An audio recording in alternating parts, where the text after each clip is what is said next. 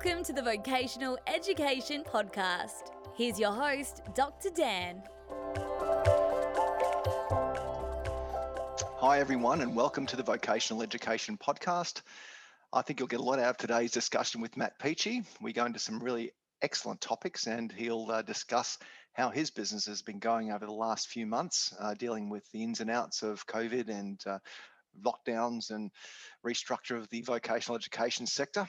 So I hope you get a lot out of it, as I mentioned. And also, uh, I am looking forward to seeing some feedback. Uh, some of you have been emailing me directly. I appreciate that. Also, any comments on the YouTube version of this clip, uh, all very much welcome. So without any further ado, I'll hand over to myself and Matt Peachy for our interview. Yes, welcome, my friend, to the Vocational Education Podcast. Great for you to join us today. Um, Matt, the the reason I wanted to get you on and have a chat to you today is really about uh, the vocational sector, what you've been doing personally, what you've been doing professionally, and also what your organisation is looking forward to in 2021 if we can actually be as bold enough to consider the next year at this stage. So, to start with, can you maybe uh, let our listeners into what you do? Certainly.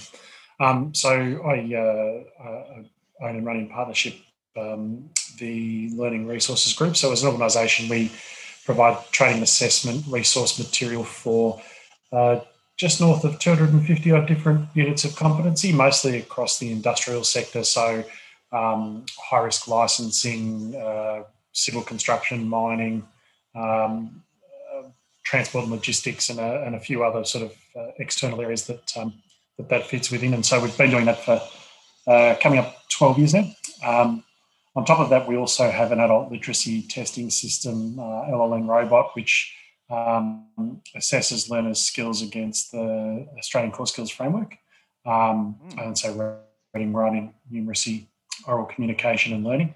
Um, and then that also does an analysis of all of the components of the of each of the uh, units of competency nationally and gives them an ACSF profile.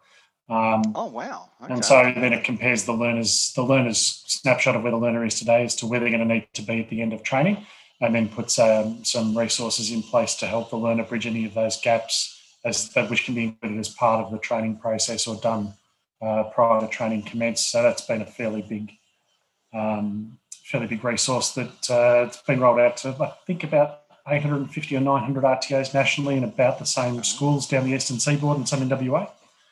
Um, that's a fantastic resource. So that's what kind of keeps us off the streets most days. Uh, we also have some.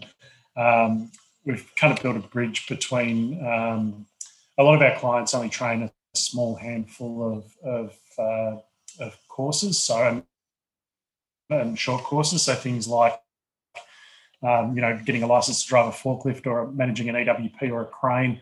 Um, so a lot of them have a bit of trouble accessing and using learning management systems and also online learning. And with the uh, with the onset of the pandemic, we put a process in place that kind of bridges um, the enrolment and results process of a learning management system for some of our clients. So they just hook in and use ours uh, essentially by filling out a form, enrolls their learners. The learners complete the the formative theory component of the training, and then it sends through a set of results back to the RTO so they don't have to interact with a, a learning management system and another software system to their their scope of work. Um, and so what that does is give them the ability to sort of have a, a baseline of where the learner's at before they come in for training, um, get a bit of understanding of areas of weakness so they can gap train and, and then go on with the practical component of what they do um, in a socially distant version of, uh, of practical training and assessment now.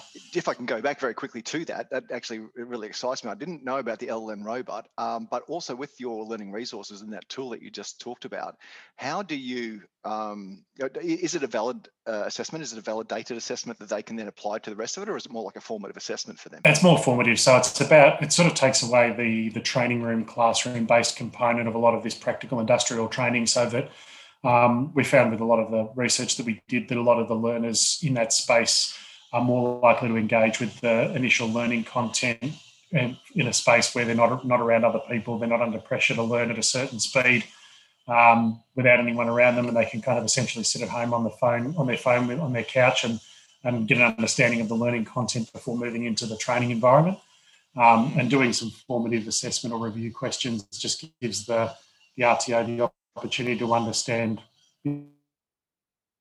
you know which concepts the learners understand before coming into training and which ones they don't, so that then they can apply a kind of a gap training um, process. And then we find too that it gives the opportunity for the learners. A lot of these particular learners are much more practically based, so that they can, for example, in our forklift example, they can actually come in and first thing they do when they arrive is is get shown how to drive a forklift, and it actually embeds that that understanding and, and that level of competence a lot better um, in that space. And so then, you know, um, summative assessment and stuff is conducted after that, and, and in that case, licensing.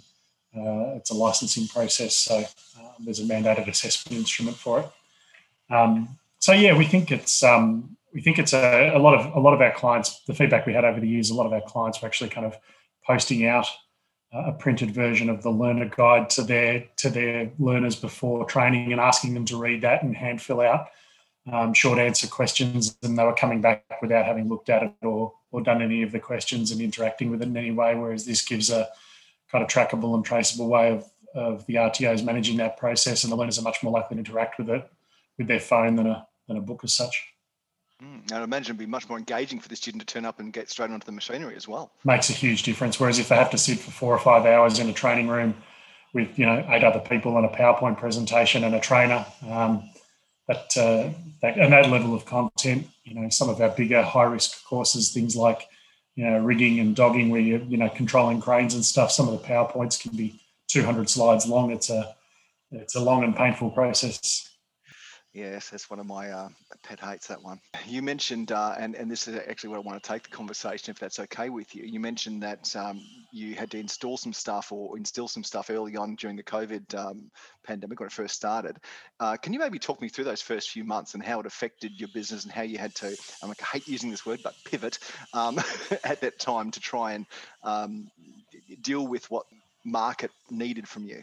Yeah, so look, I mean, as an organisation, we're fairly lucky in that we've, over the years, a lot of our staff have always worked remotely. So we've always had the tools available for us as an organisation just to send everybody home because we've got subject matter experts that work in various states. We've got um, content people and uh, tech people that work all over the country. So we've been really lucky that we, from a from an organisational point of view, we didn't have to make much change to continue our operation. Everyone could just go home and be safe, and, and we've been operating from home since March um, our whole team. Um, as far as our clients were concerned, we had a lot of this stuff in place um, prior to the pandemic, but we hadn't really heavily rolled it out or um, and you know sort of day one when it all happened we had that many clients calling us and going i need to get to remote learning. How do i do remote learning?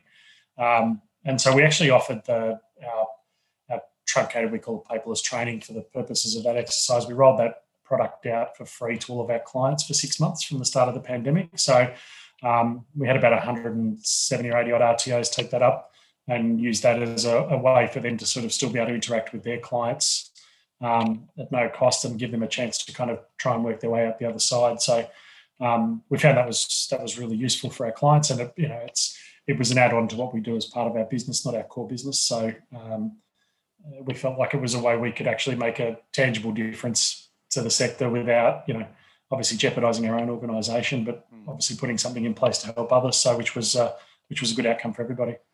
I think, and I might be premature in saying this, I think organizations like yours who do that, who who give, I must admit, you must get some karma back. You must get some uh, return business because um, they're oh, I was about to besmirch an entire industry then, but there are a lot of industries that tend not to uh, um, give an inch during that time. And I think the training industry, and by all means, I'd love to hear your feedback on this or your input.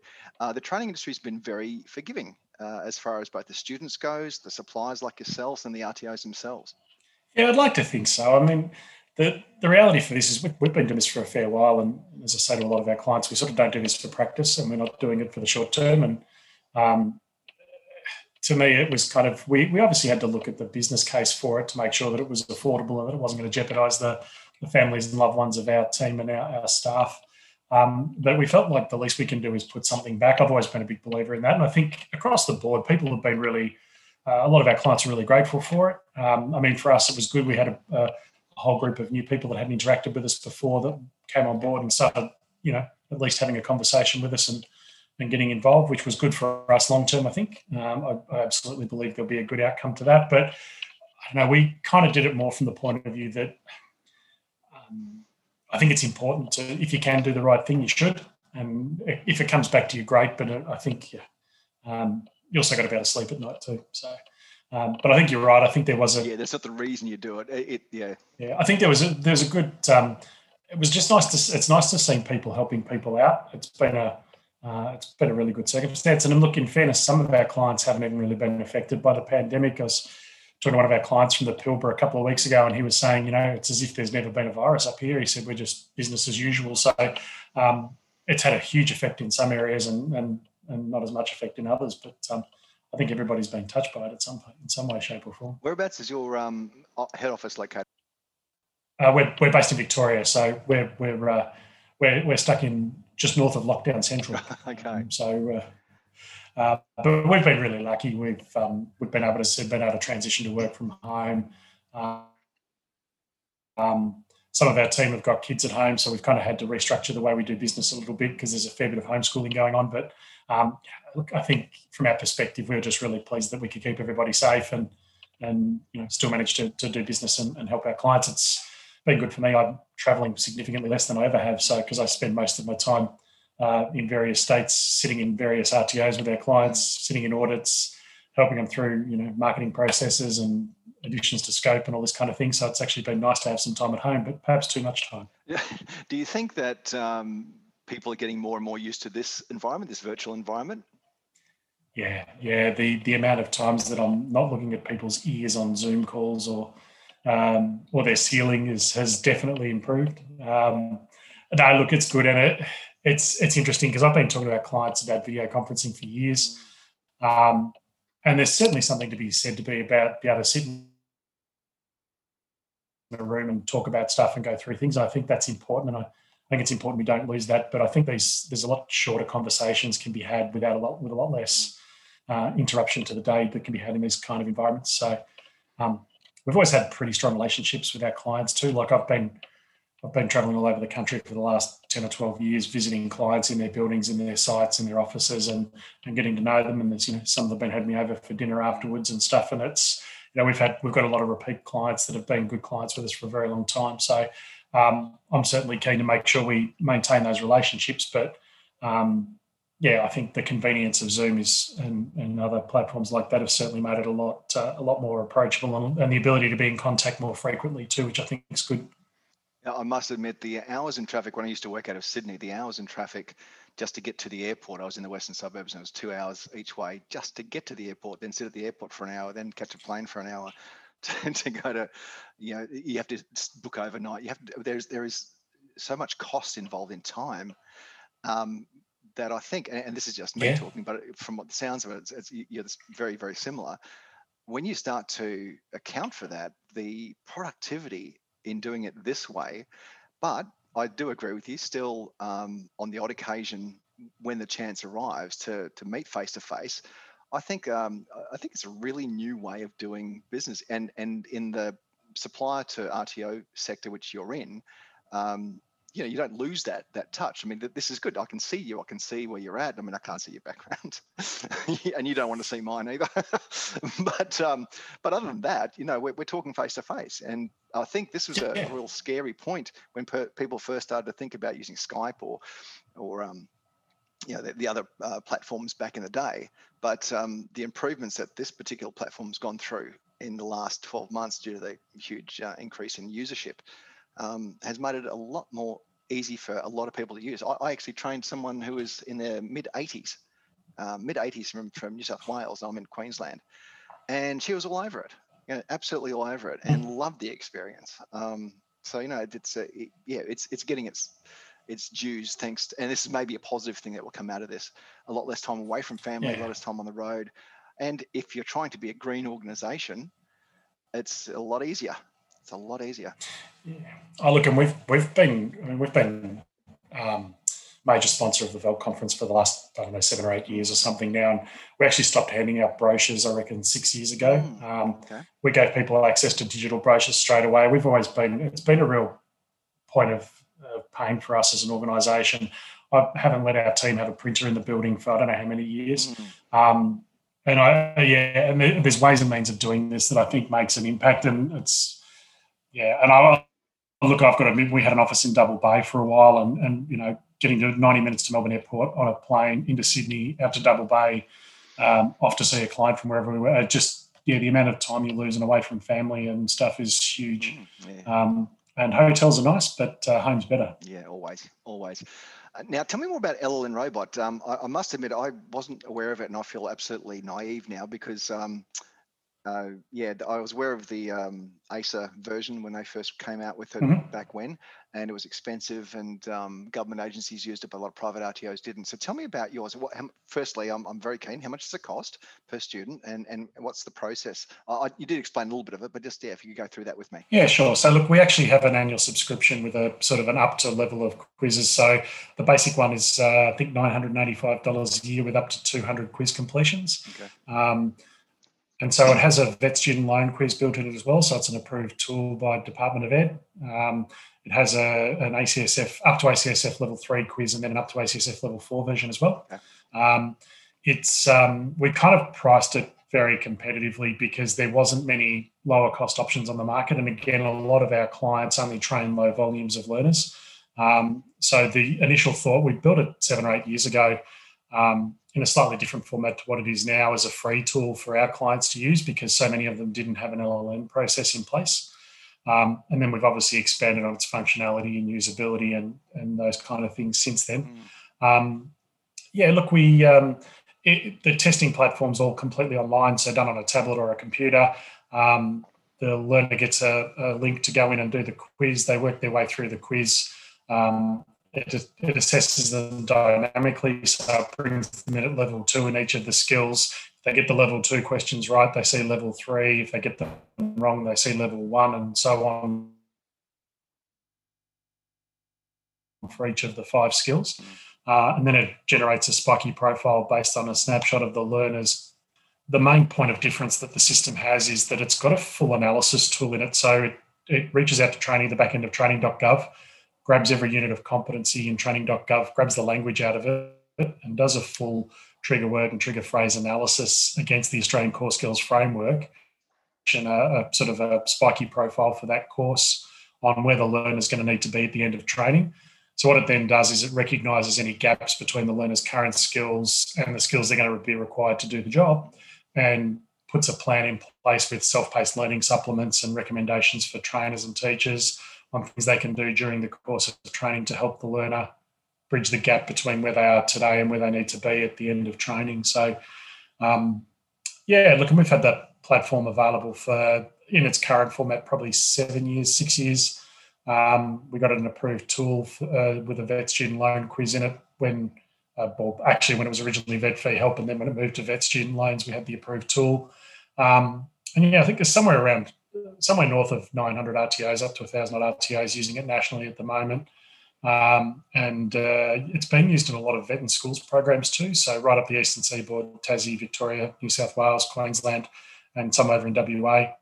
Um, so yeah, it's um, there's certainly a lot of uh, a lot of people being quizzed through the through the platform. It's um, it's been very popular. Yeah, well, I don't. It doesn't. It sounds very very comprehensive for a start, and I can imagine from an RTO's perspective, having the reporting, having the spiky profiles. Um, uh, even as a teacher, you'd get that and you go, "Oh, wow, this is this is gold," because generally mm. speaking, I mean, it's one of the questions we have in our um, in our LLN uh, assessments is, you know, how do you assess? How do you assess the LLN um, requirements of the staff uh, of these training products, etc. And um, and having a tool like that sounds brilliant. So you said it's mapped against the units of competency on TGA. Yeah, and they're just all mapped against the Australian Core Skills Framework. Mm. So it, it, grabs all the language of the unit of competency, and uh, we have a set of, based on the training package, we have a different database of trigger words and trigger phrases at different AQF levels. Yep. Um, and then it says, you know, so it'll, it'll every time it, it'll go, okay, this particular unit of competency has a score of two for numeracy, a score of three for writing, a score of three for reading, mm. and so on and so forth. So that way you've got a, you're talking apples and apples when you're comparing the learner's spiky profile. You're actually not just comparing them to the AQF level. You're comparing them to the ACSF analysis of the training that you're that you're engaging the learner in. So, so do you get those trigger words from the um, ACSF itself? The, that list that it has in there. Yes, based on it's based on that, and also based on the training package, and um, and so things like um, you know, well, they don't have them now, but the range statements and those types of things from units that gave you the kind of uh, the trigger stuff. So you might talk about things like legislation or, um, you know, forms or formulas or these kind of things, or trigger things like numeracy, higher level of numeracy required, higher level of reading or writing. Um, and so we've we've had that. Um, uh, we've got a we've got a, a, team of LLN specialists who have worked through that process, and then we had it externally vetted and um, and reviewed as on a number of occasions prior to getting the um, the approval by Department of Ed. So um, yeah, look, it's a really comprehensive tool. It's just uh, we tried to keep it as straightforward and simple as possible. Um, and again, from the point of view that the the bandwidths in the Australian Core Skills Framework, you know, the difference between someone who's at ACSF three and ACSF four is enormous. Um, and so that's not something you can necessarily bridge just during a training process, and especially if it's a short course, if it's a you know a first aid course or a, a skill set or something like that. But at least it's about then the trainer recognizing that okay, this particular learner is going to struggle with the numeracy component of this. Let me really focus in on how we present that to the learner so that they get a better understanding and are more able to work their way through training. Mm. Um, so we think there's kind of a, a, bonus in both directions on that. So, so which um, training packages does it align to? Is it all of them? Or all of them. All of them. Wow. Okay, that's good API stuff going in the background.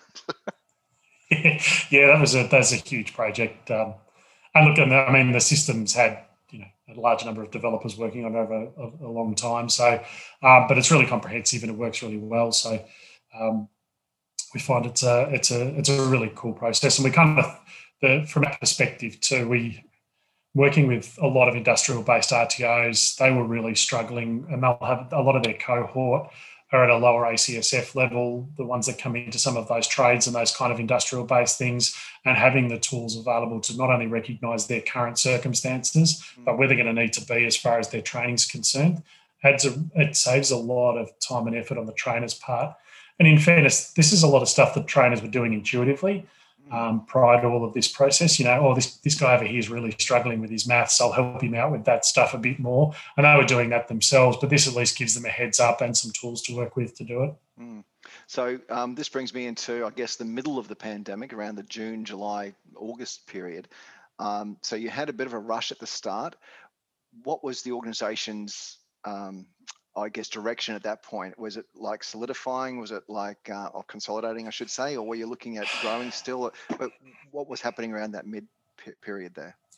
Yeah, so look for us, we were we were really lucky in that um, we came from a fairly strong base. We've been doing this for a long time. We've got a big client base. Um, our LLN robot is is used quite widely and obviously on a subscription. So we're in the position where we could we could actually we've grown a little bit. We've um, we we were lucky enough to reach out and we hired quite a few extra subject matter experts to kind of do some preparatory work towards some new content for us because they were all struggling within their RTOs and missing out on work. Um, we actually hired quite a few on short-term contracts to kind of uh, helped us because it meant we got some extra content done that, and from, from some really talented people that would otherwise be really busy. Mm. Um, and it also meant that it helped them out a bit because a lot of them had some income and some work over that period. Um, so that's put us in a position that over the next sort of six to 12 months, we're going to have a lot more content that we'll be able to roll out. Oh, fantastic. Um, which is great. So we kind of, we saw it more as an opportunity to, to, to kind of grow our business as best we could in the time that we had available. So, um, yeah, we've got a, a, bank of really, really, really good content now that we can have our team go through and and do all of the compliance and mapping and stuff for and put all that together and roll that out over the next six to 12 months. So um, yeah, so while a lot of these guys had had some downtime, we took advantage of that. Um, we've grown our team a little bit. We've um, we've been lucky enough to hire some some really talented people who unfortunately lost their jobs, so and working remotely for us. So we've got a um, a couple of our team working remotely, which has been really good, added to the team, so which has been great. So, and we've just been sort of keeping our head down and doing our day to day stuff and and trying to work on our product and our content in the background we're releasing just some minor tweaks to LLN Robot, which the team have been working on over the last few months. That'll come out the next week or so. Um, we've got a new uh, assessment app that we'll be releasing in the new year that we've built over this time. So, a, a phone or tablet based app that um, we build our, assess- our practical assessment tools into, and our clients will be able to take video and photo evidence with it and link it all directly to the assessment. And then it sends that data straight back to, to head office, so to speak, and Um, it means that uh, there's kind of going to be a, a, a, better better quality of evidence, I guess, as opposed to the, the historic checklist that everyone used to work on in these practical spaces for so long. Um, so we'll have that. Uh, we've got 40 odd assessment tools in that that'll be released in the next month or so. So we've had uh, we've had a lot of busy bees working away in the background. Yeah. So is that the plan for the new year? Because that was going to be my next question. Is is the plan to slowly grow that um, that database, if you like, of other assessment tools across multiple training packages? Uh, mostly in our current sector, because most of the stuff we're building the assessment tools for are very heavily practical things, yeah. uh, machine operation, those types of things. So, um, and that's the space we specialize in and where we've had all our experience. So we feel that that's, you know, we want to do what we're good at. Mm. Um, expanding is great, but you know, you need to do it in a space where you understand what the heck you're talking about. Because I don't like really fielding phone calls about stuff I don't understand. So, no, um, I'm a big fan of uh, big fan of being good at what you do. Mm. Um, so, uh, but yeah, so look, yeah, the, we'll have the, we're really keen to find smart technological improvements for the way our clients do business. Mm. Um, and without overcomplicating things and without adding too many extra systems and, and a, a, burden of administration in place, we want to try and find cleaner, smarter, better ways of doing business for our clients because the more money they make, the more money we make, and everybody's happy and life's easier. Mm. So, so your technological improvements is it in house? Or you you've got coders in in house? Yep. Yeah, we do. We have a coding team as well as we've got some external guys working on some stuff too. So, um, because some of it's project based, we don't necessarily need to have. Um, so the app, we actually outsourced the platform for the app, but our team have added all of the assessment tools in and customized it to suit mm. um, the way the vet sector works, so which was good. So I mean, we didn't have to reinvent the wheel, and it's not a five-year project; it's a twelve-month project, mm. um, and so it means we can also roll it out at a lower cost um, as well. So, yeah. so, so, what, so, much existing technology out there now. There is, there is, and there's always competing, and there's always little uh, tweaks here and there. So, so what uh, platforms do you currently use? Um, also, uh, from an LMS platform, so our content that we host for our clients to use as training stuff, we use CoAssemble. Um, so uh, they, I think the the guys from IBSA brought them out to Australia from the US going back quite a few years ago, and we sort of hunted around and looked at a lot of learning management systems to integrate with. And we wanted something with a decent authoring tool and a slightly less complex uh, enrollment and results process. And so um, we did that, and then we've built some software that sits either side of it to manage enrollments and, and results coming out of it, so our clients don't have to interact with it. Mm. Um, uh, the we've we've bought some code for a platform for the app that we're going to release, so that's not a, an existing platform that anyone okay. will use.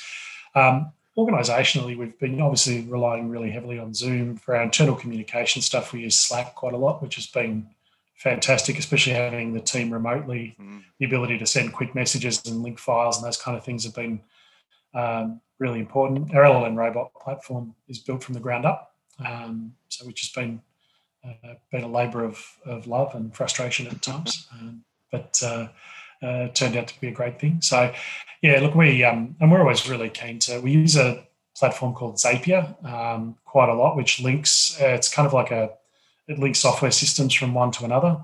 Um, so it says if this software system puts out this piece of data, let's collect it and stick it into a different software system over here and make it do that. So saves a lot of coding and a lot of um, a lot of stuff. So because integrations become a real, uh, really important factor for a lot of our, for us and for a lot of our clients. So we use that as a platform to do that to save a lot of time and money in the integration processes. I think we're seeing that a lot actually. Software as a service is definitely the way to go. So I applaud you on that. I think that's uh, just the smart way to go, not just for your um, ongoing uh, viability, which is, is, obviously growing, but also for, for the RTOs, because if you're going to employ someone internal to maintain and do the sorts of improvements that you guys are doing, you could you couldn't, not for the money, you know, not not a million years. So uh, it's a it's a really viable option. So I, I, congratulate you for that. I think that's great. Hmm. And um, and, and, I guess the other thing is you just mentioned uh, Zapier, but um, any sort of middleware seems to be um, from what I've seen talking to other people in, in similar sorts of um, technological environments is that eh, that's the big thing for RTOs. I'm using WiseNet. I'm using VETtrak. How can you give this to me? You know, and they go, oh, well, it just plugs in. Oh, that's all I wanted to know. Because from an RTO point of view, all they cared about is their learners. They want their learners to come out with outcomes, and they want to be compliant. And can you give me this?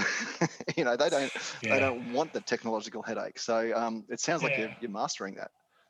Yeah, look, I, I talk to a lot of our clients too. Integration's a wonderful thing, um, but if it's going to cost you the national debt to integrate something, and it's a thirty-second process that someone who's already sitting at a desk can do, mm. sometimes it's not always the be-all and end-all as well. But uh, yeah, I agree. I think long-term systems should be able to talk to each other because the data is all the same. It's just mm. about how you, which way you push it and which way you receive it. So um, yeah, it all makes sense. But look, and I, I've, I've, felt for a lot of our RTOs over the last 12 months, it's been a real struggle for a lot of them and, and having to not only continue to try and run their businesses and keep their staff in place, but take on board new processes and new systems um, and try and maintain a, you know, their level of compliance and, and understand the regulations and all of these kind of things that go on. It's a, you know, especially in our in our sector, you know, a guy who's really great at operating operating machinery 15, 20 years ago climbed down off that machine, opened an RTO, um, and all of a sudden has this whole world of compliance and administration to deal with that was never an issue when you were, you know, lifting girders up onto a up onto a skyscraper or or digging a giant open coal hole, so to speak. So it's um yeah, it's it's the dynamic of the industry's changed a lot over time and for the better because it's it's really important that we look after learners and they get a good level of consistency. But um, I think you know the more tools and, and processes and things we can put in place to help that and let people get back to the business of doing training, I think is going to be really important. Mm, and also bring that skill, like that operator who you know climbs down off his his um, crane or whatever he's doing. That that mm. experience mm. shouldn't be withheld just because they don't have the compliance knowledge to, to open an RTO. It's it's almost a shame. Mm. And we've seen RTOs mm. open for the sake of being an RTO, and what they tended yeah. to do in, in the day back in vet fee help days, you know, heaven forbid. But back in those days, we had yeah massive RTOs open, and, and the sorts of trainers they were getting in were were wage earners. You know, they weren't um, skilled yeah. industry yeah. people. So I think we're, we're coming into a new era. I think in vocational education, and uh, and also thank you for supporting the smaller guys because they're the ones who are closest to the tools. They're the ones who are closest to the industry. So uh, I, I, again, congratulations on that. I think that's fantastic. Um, and, and, last but not least, uh, can you believe that's half an hour already? Time flies when I talk a lot. Oh, no, it's great. Um, just to get your sense of um, uh, just personally um, of the sector in general, how do you feel? Like I've expressed my feelings about where I think it's going, but well, what do you see from all these people you talk to? You've got hundreds of clients. How do you feel the industry is going to go in the next um, two to three years? Because obviously this last year, yes, has been tough, but a lot of businesses have consolidated. A lot of businesses have used this time to go to people like yourself and and get new tools and, and get new systems in the background. So where, where do you see it going? Um, look, I think in the medium term, I think things will probably progress as they were prior to the to the pandemic. I think um, you know there's a good amount of funding out there. There's going to be a lot of skills shortages just purely based on um, the fact that there'll be people who have fallen out of industries that are that are shutting down or that have been really affected, and then there's going to be a huge need in other industries. So okay. I think the vet sector's got a huge role to play in reskilling people. Um, and I think you know, in government, whenever times are tough, government put a lot of money into infrastructure. So roads will be built, buildings will be built, um, you know, sewers will be put in place. All of those kind of projects will get put out there. So I think, especially in the industrial sector, for us anyway, there's going to be a huge I think there's going to be a huge migration of people from other industries try and move into a boom industry like this one. So I think our clients are going to be very busy. I think um, it's going to be a real challenge. I mean, and again, you, just, you look at areas like the aged care sector and, and the health sector at the moment are going to be absolutely inundated with need of of skills shortages and and obviously with our level of migration being cut back so dramatically with closed borders there's going to not, we're not going to be able to bring in skilled workers so we're going to have to governments are really going to have to focus on reskilling mm. um, people who've been taken out of their current employment roles and, and and putting them into different different industries so I think the vet sector is going to have a huge burden um, in managing that and again, higher ed's probably going to struggle financially in the short term as well. So whether some of that gets diverted there or not, I don't know. Um, yeah, and I, th- I mean, I think that the the Joyce review's going to have an impact if some of that gets implemented. Um, and I think there's a lot of good stuff in that. There's a lot of challenges in that too, but I think there's a lot to be said. So, look, I think provided that we can manage the way funding's handed out in the next 12 to 18 months to two years, I think it's going to be really crucial. We don't want to have the same issues we have with vet fee help. Um, provided we can sort of you know, give our RTOs the tools and the equipment and the personnel they need to be able to manage this this real shift in the employment dynamic in the country. I think is going to be really interesting. Um, but there's a lot of good people working in the sector who are very smart and are very good at what they do. So I've got a lot of faith that uh, we'll find a way. Yeah, I, I absolutely carry your optimism forward. Uh, I talked to Claire Field at the last year and uh, about the Joyce report, and she was saying that um, the um, the focus on student outcomes is a really big positive part of that report. And that you've seen that shift, I think, especially with the smaller RTOs because they've had to. And, uh, and you, you nail the sectors there too. I think all those sectors are the ones that are, are, definitely going to have some growth. The other one that comes to mind is the IT sector, but not so much growth as as um, as being more agile. So the the I think you may have read recently about the uh, speed of getting training packages to you know out, yeah. out to the group. So yeah. Yeah, and that'll be interesting too. I'm not quite sure how that washes out mm. um, because industry change their mind very frequently about what they want as well too. So the the kind of level of inertia that training packages have in some ways helps everybody bed down exactly what they want. Mm. Um, and the problem is, is, if these things change that frequently, it is a lot harder for RTOs because um, if there's frequent changes to training package means they've got to update their content or update their mapping or update their processes mm. far more frequently, which is um, administratively quite difficult. And I had one of our clients a few years back say to me, Well, how you drive an excavator hasn't changed much in the last 10 years and they still work the same way. He said, I can't keep, can't work out why they keep changing the rules. But I think there's a middle road in all of that too. So um, yeah, it's going to be interesting. I'm we're really looking forward to it. We uh, we think that there's going to be some good stuff and our clients are good people and they work bloody hard and they're good at what they do and they know what they're talking about. And I think provided they can get the right level of you know compliance and administrative support around them. I think it's going to be, I think it's going to be a lot of good skilled people out there, um, and hopefully, uh, you know, I think this bad time has weeded out a lot of the providers who perhaps were like you spoke about the the RTOs that were put in place just to be an RTO uh, and weren't really long term around funding. I think these difficult times has probably sorted a few of those out too, and and maybe we might be left with the really good, long, sustainable RTOs. Yeah, and without alienating too many listeners, also the Cricos RTOs as well, the ones who are really yeah. heavily depending on uh, international students have had to pivot again to try and make them themselves viable. So, that, and yeah, I guess also for a good reason. Um, well, that's really yeah, all I really want to talk to you about today. Even though I do have a lot of other questions for you, so maybe you and I can have a chat offline. But um, sure what I'd like you to do is just let our listeners know about how they can get hold of you, uh, like website, phone numbers, emails, and that sort of thing. And I'll sure. be make, um, I'll make sure I pop that in the bottom of the uh, podcast for you as well.